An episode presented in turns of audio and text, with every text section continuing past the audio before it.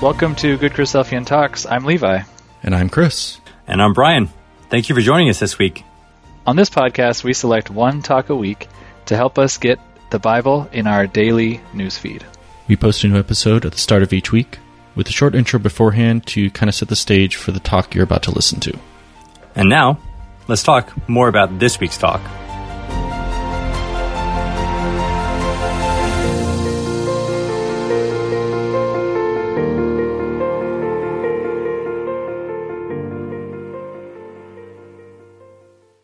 Hello, everyone. This is James DiLiberto coming to you for the last of our four part series for July with the GCT podcast. We really hope that the team had a good break and we cannot wait to hear what they have for us in August.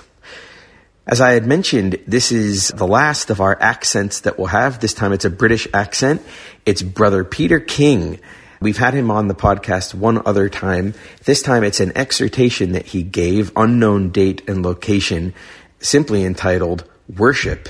But it's from quite a long time ago. We had to really clean up the audio on this one. It's clearly from some old analog tape, uh, which I'm sure many of our listeners don't even know what that was. But uh, we have digitized it, we have restored it, and we have Peter King in all of his amazingness.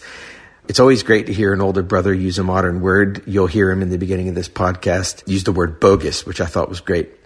But in all seriousness, he's talking about the worship of our Lord Jesus Christ. And this exploration of the ideas of worship he uses from the gifts brought to the Lord Jesus at his birth. And he makes, as he always did, some amazing observations, introspective reading of the record, every fine detail in the gifts are offered. He gives exposition, devotion, just classic Peter King, which is always so welcome to listen to and very encouraging. And you will just love it. I think my favorite thing was uh, where he's talking about beauty. Where there is beauty, there is God oh, that would like, like an amazing devotional idea. I just had to like stop and write it down. So that and many other amazing things, very practical application at the end. I'm sure you're just going to absolutely love it. So thanks to the GCT team for having me in the month of July. I hope everybody is enjoying their summer or winter wherever you are. So from lockdown Melbourne here, love to all of you. Please enjoy Peter King worship. My beloved brethren and sisters we are come to worship our God. And as we bow our head in prayer and as we sing the hymns, and as we listen to the wonder of the word being read, this is our worship. What do you understand by worship? I suggest to you that there are degrees of worship, as indeed there are degrees of prayer. Worship even from an unbeliever can be accepted. As prayers from an unbeliever, that is to say someone not in covenant relationship with our God, can be accepted. Of course, there is a limit to what they can say in their prayers. And my suggestion is there is a limit to how much they can worship also. But before we take the bread and wine, we bow our head in worship. There have, I suppose, always been true and bogus worshippers. We accept the wise men of whom we have read as being honest worshippers, but class Herod, of whom we have also read, as a counterfeit. We say, the wise men were genuine, and Herod was bogus, although they both used the same word. And they both said, let us find him because we want to worship him. We claim to come to worship, Lord, when we meet to worship thee. Sometimes we sing. But the Word of God shows clearly defined lines for worshippers, and sincerity, although a vital ingredient, is not by any means the only one. Sincerity in worship is not enough. What do you think of the gifts brought to the infant Jesus by the wise men?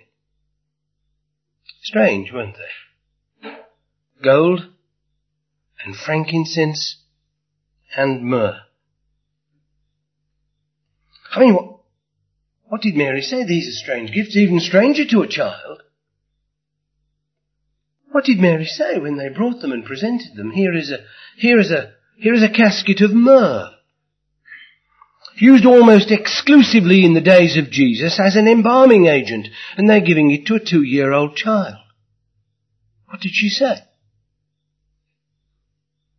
Gold. Well, I suppose that this is always a welcome addition to a family, or bordering on the poverty line, as Jesus' family probably were. It has been said that maybe the bar, the gold that was given to the, the master was used later to purchase the scrolls of the law, the Psalms and the prophets. We have no evidence in scripture, but it's a lovely thought to take away. That the gold that was given by the wise men was used wisely by his mother. Frankincense a perfume, a most exquisite perfume. Probably the best smell this world knows, but for a two-year-old boy. Strange gift. Strange. Unless these wise men were a little wiser than we sometimes think they were. We say these three wise men. There is no way, brethren and sisters, the three wise men would have travelled across a desert with treasures in their bag. We are talking about probably upwards of 20 men journeying to find the Lord. I put it to you that they had other things in their possession, because we find that they searched as to what they should give him.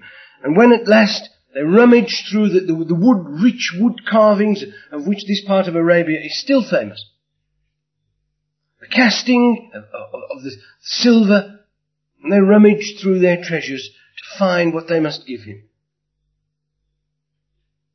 Of necessity they felt they must give him gold and frankincense and myrrh. Note this. If we come to the time when a child is born, and we go to visit the parents of the child, and it is our custom to take a gift, as it sometimes is when a new arrival appears. It's a time of joy. We give the gift to the parents. And we say, when the child grows up, maybe he will appreciate this. But these gifts were given to Jesus. They had nothing to do with his stepfather Joseph, and nothing whatsoever to do with Mary, his mother. These gifts were exclusively for Jesus, and the record says they presented them to Jesus strange until we recall the origins of these wise men. I put this to you as well. Do you think that they could be, possibly have been descendants, I underline the word descendants, not relatives. Do you think they could have been descendants of those wise men who succeeded Daniel? They certainly came from that area. And if they had access to the writings of Daniel, they would not only know where to look, but they would know when to look for he that should come. Wise, wise men indeed, but mark this, my beloved brethren and sisters. If Jesus was, say, two years old, and he may have been about that, when these wise men found him, then they were two years behind the shepherds in locating the Lord. Wise men indeed. All wise men will seek Jesus. But a university degree is no guarantee of finding him any more quickly than a man of no education. That's the truth of the matter. Indeed, a university degree can sometimes be a positive hindrance to finding the Lord. And the humble men of no education were there first. As a man of no education, I find that extremely encouraging. To determine what is true worship, I believe that we are helped by these wise men because their worship was accepted. They came before the master and they bowed down and they rummaged through their treasures and they found what they wanted to give him with thought. They presented it to him. And they went on their way rejoicing. I put to you that their worship must serve as a guide to all who will come to offer worship which, which is to be acceptable.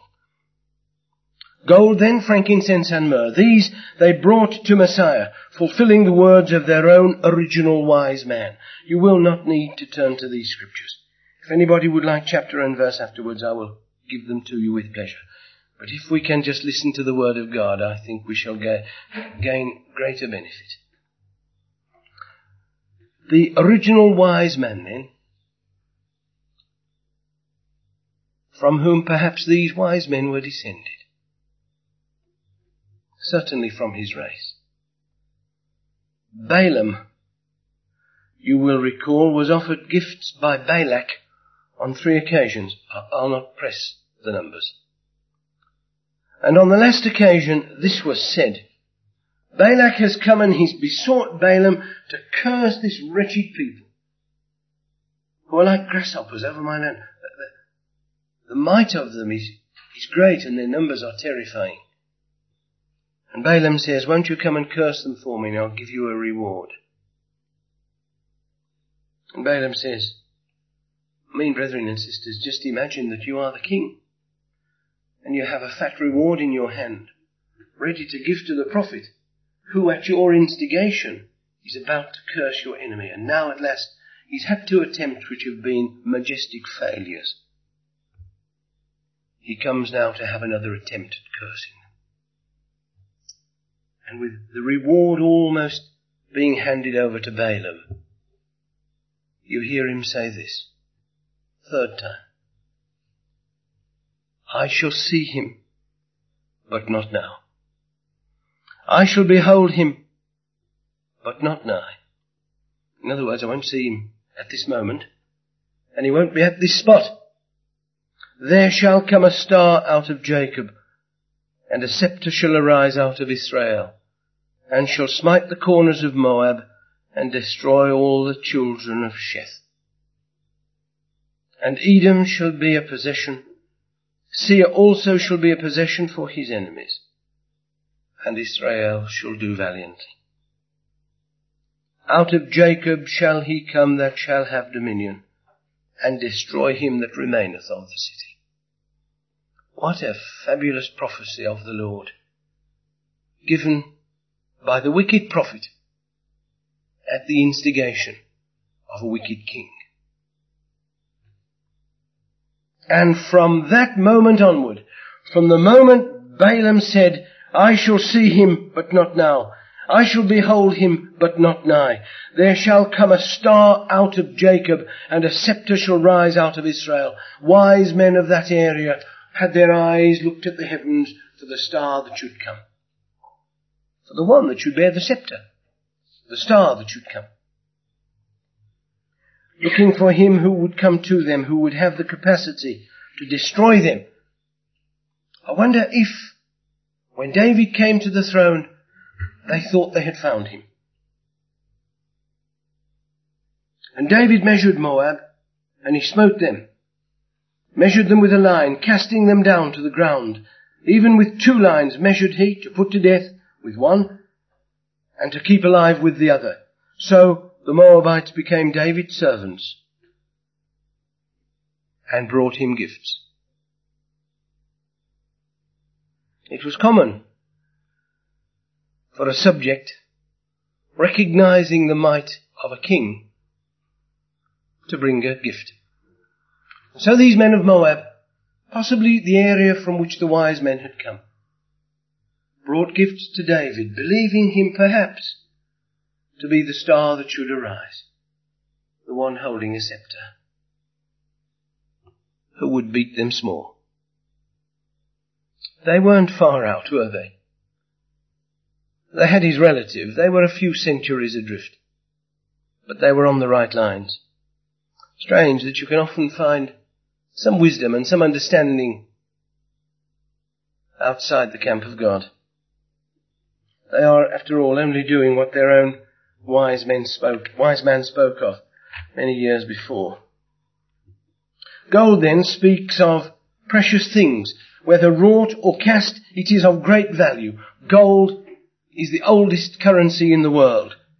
Gold speaks to us of pureness. It covers wood, which speaks to us of corruption. The use of gold in the tabernacle and the temple was extensive and always speaks of God's purity covering man's corruption. Only special items were ever made of solid gold, of which one was the mercy seat. No corruption, you see. Speaking of Jesus, it couldn't be wood covered gold. It had to be solid gold if it speaks of Jesus, because there is no corruption in him. To obtain frankincense, the bark of a special tree has to be cut, possibly the best of all odours in the whole world. Whether dried or burned, it gives off a most attractive smell. And the Lord said unto Moses, Take unto thee sweet spices, stacte, onycha, galbanum, these sweet spices with pure frankincense, of each there shall be a like weight. And thou shalt make it a perfume, a confection, after the art of the apothecary, tempered together pure and holy. And thou shalt beat some of it very small, and put of it before the testimony in the tabernacle of the congregation where I will meet with thee. It shall be unto you most holy. As for the perfume which thou shalt make, ye shall not make to yourselves according to the composition thereof. It shall be unto thee holy for the Lord. Whosoever shall make the like unto that, to smell thereto, he shall be cut off from among his people. So this confection of which frankincense was 25% performed the basis of the incense which the high priest used in his, on the burning coals of his censer. It was used extensively during the, the worship of, of Israel, of their God.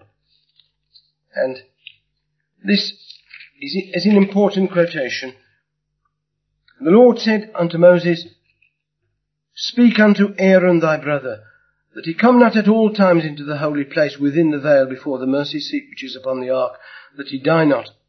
For I will appear in a cloud upon the mercy seat. And when he comes, he shall take a censer full of burning coals of fire from off the altar before the Lord, and his hands full of sweet incense beaten small, and bring it within the veil, and he shall put the incense upon the fire before the Lord, that the cloud of incense may cover the mercy seat that is upon the testimony, that he die not. Strange, isn't it? That the very presence of the God whom he had come to seek should be obscured by the cloud of incense, of which frankincense was part. And on the great day of atonement, which was the only day now when Aaron was allowed to go in, previously, before his error, and the error of his sons. He, he could go in whenever he wished. Now he's barred from the most holy place.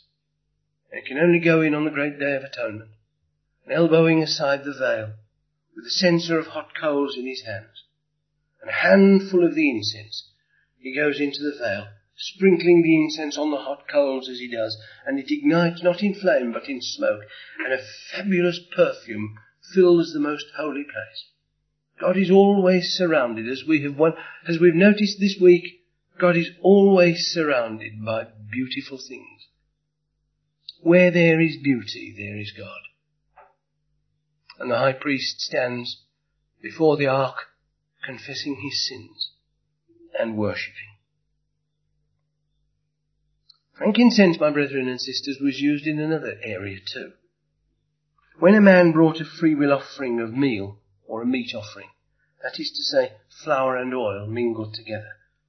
He could bring it to his God as a free will offering. There were many free will offerings which he could bring.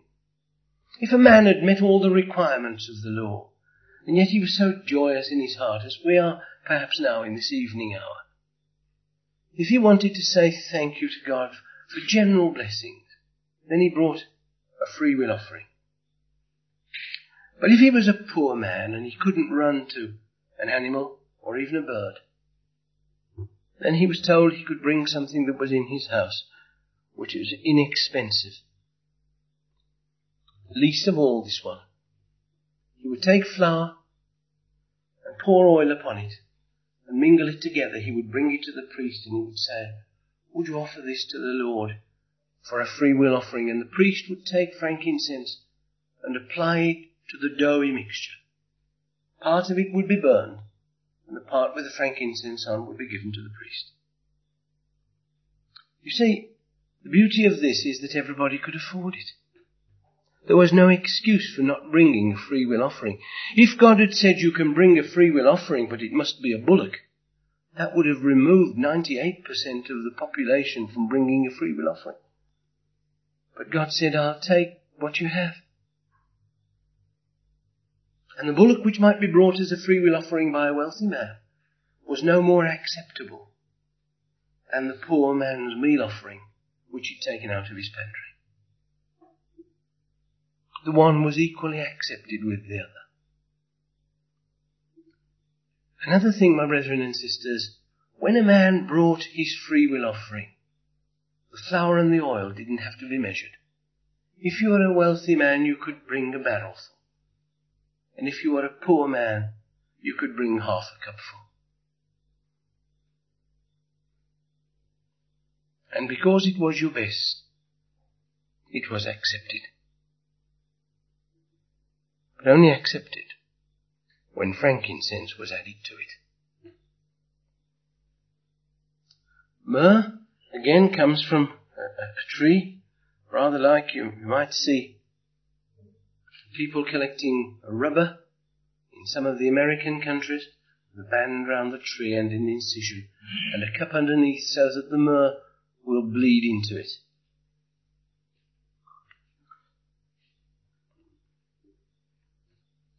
The Lord said unto Moses, Take thou also unto thee principal spices of pure myrrh, five hundred shekels, and of sweet cinnamon, half so much, even two hundred fifty shekels, and of sweet calamus, two hundred fifty six, fifty shekels, and of cassia, five hundred shekels after the shekel of the sanctuary, and of oil, olive, and hin. And thou shalt make it into an oil of holy ointment, an ointment compound after the art of the apothecary. It shall be an holy anointing oil. And thou shalt anoint, and he runs on to say what must be anointed. And the holy anointing oil was put on the clothes of the high priest at his consecration, never on the man. Used to wonder why this was. Why doesn't the oil actually go on the man? When he's being consecrated and it's tipped over his, over his bonnet and runs down his clothes even to the hem. Because this, brethren and sisters, it's not the man that is being hallowed, it is the office. It is not the man that is being exalted, it is his priesthood. That's why. And so gold and frankincense and myrrh are totally unique, as you will by now have realized, in this one way all three commodities bring us beyond the veil into the most holy place. Without gold, it is no holy place. Without frankincense, there is no incense, and without incense we cannot come into the most holy place. And without myrrh, there is no holy anointing oil, and therefore no high priest to bring us into the most holy place. They bring us to these three commodities into the very presence of God. It was not luck. That's what I'm trying to say. That's what I'm mithering to find. It was not luck that caused these wise men to give gold and frankincense and myrrh. They didn't pick them out w- with a pin from the list of gifts which they had. They recognized that he was a king and they gave gold. They recognized that he would be a priest and they gave him frankincense. And they recognized his death and resurrection, and they gave him myrrh. And he was two years old at the time. Wise, wise men indeed. Now you just take away any of the commodities that we have mentioned, and we have removed access to the presence of God. The man using them, therefore, must recognize and appreciate the holiness of them and understanding this can worship. Because true worship, if we want to worship in sincerity and truth, we must come before the throne of God. The equivalent for Israel was to come within the veil and stand before the ark. The equivalent for us to that is to stand before the presence of God Almighty, of whom the angels tremble. And we come with boldness before the throne of God, recognizing that our worship from there can be accepted. You see, all must come to Jesus. All wise men will find Jesus. Sometimes they come with hardship, sometimes from vast distances, sometimes with great difficulty. All men who come to Jesus must recognize that He is able, through the gold and frankincense and myrrh, and that which they represent, is able to bring us into the very presence of God, and without them we are lost. We must see in our Lord His, His kingship, His work as a priest, and recognize that He died and that He rose. All men who come to Jesus must look into their treasures and give of their best. That's the lesson of the wise men. They gave the best they had. All who come to Jesus must hear the word of God as the wise men did and be prepared to change the direction of their lives as they were. They were wise men and they heard an exhortation and their worship had been accepted and they said, we will go back this way and the Spirit said, do not. That is the wrong direction. You must go back this way. So they went home by a different way from that which they had come. All wise men who come to Jesus will hear the Spirit voice and if necessary will change the direction of their lives. This is worship. It's not a frivolous term, you see. We, it doesn't trip off, at least it shouldn't, trip off our lips. We are going to worship. When your neighbour sees you get into the car and you drive off on Sunday morning towards your ecclesial hall, do they understand if you say to them, we are going to worship today? In kindness they do not. We must be sure that we understand it is not a frivolous term. Now we come to worship. We have been prepared by word of exhortation, by reading. We are brought into worship through our King and our priest who died and who rose again and who ascended and who is therefore permanently in the presence of God to receive us. The hymns are silenced. The speaker mumbles over his last sentence or two. And we come to worship. What has it done for us? More to the point, when we say Amen, in about 20 minutes time or thereabouts, what will it have meant for us then? The wise men were strengthened when they worshipped, knowing that their worship was acceptable, and they went on their way rejoicing. Please God, that might be said of us. For having had our worship accepted, and having been completely washed clean, having had every trace of sin washed from us, we come and we worship. By God's grace, we are accepted, and we go on our way rejoicing.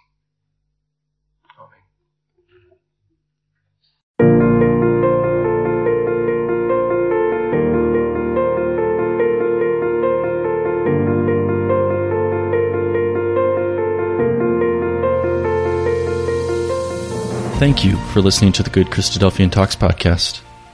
We hope this talk helped you in your walk.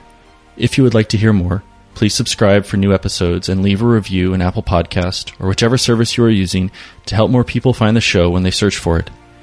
If you enjoyed this particular talk, please share it with someone who you think might enjoy it as well. For show notes on the talk you just listened to, visit our show page at anchor.fm slash GCT or check the show notes section of your podcast player. Please share your thoughts on the talk from this week on our Facebook or Instagram pages, where we are at Good Christadelphian Talks, on Twitter, where we are at GCT underscore podcast, or leave a comment on our YouTube channel, where these talks are posted as well. If you know of a great talk, we want to know about it too. Send a suggestion to our email at goodchristadelphiantalks at gmail.com or message us on any of our social media accounts. Thank you for listening. God bless, and talk to you next week.